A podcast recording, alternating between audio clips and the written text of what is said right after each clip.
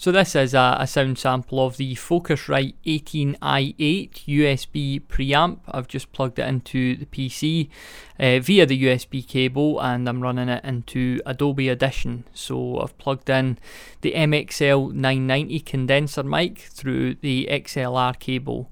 Um, I've been a big fan of the Focusrite gear for quite a while now. I've got the 2i2, which is like the little brother of this device. That has two inputs, whereas the device I'm using now has four. So you would really get something like this if you wanted to have three or four people in the same location and all record at the same time, and you could record each person on their own individual audio track.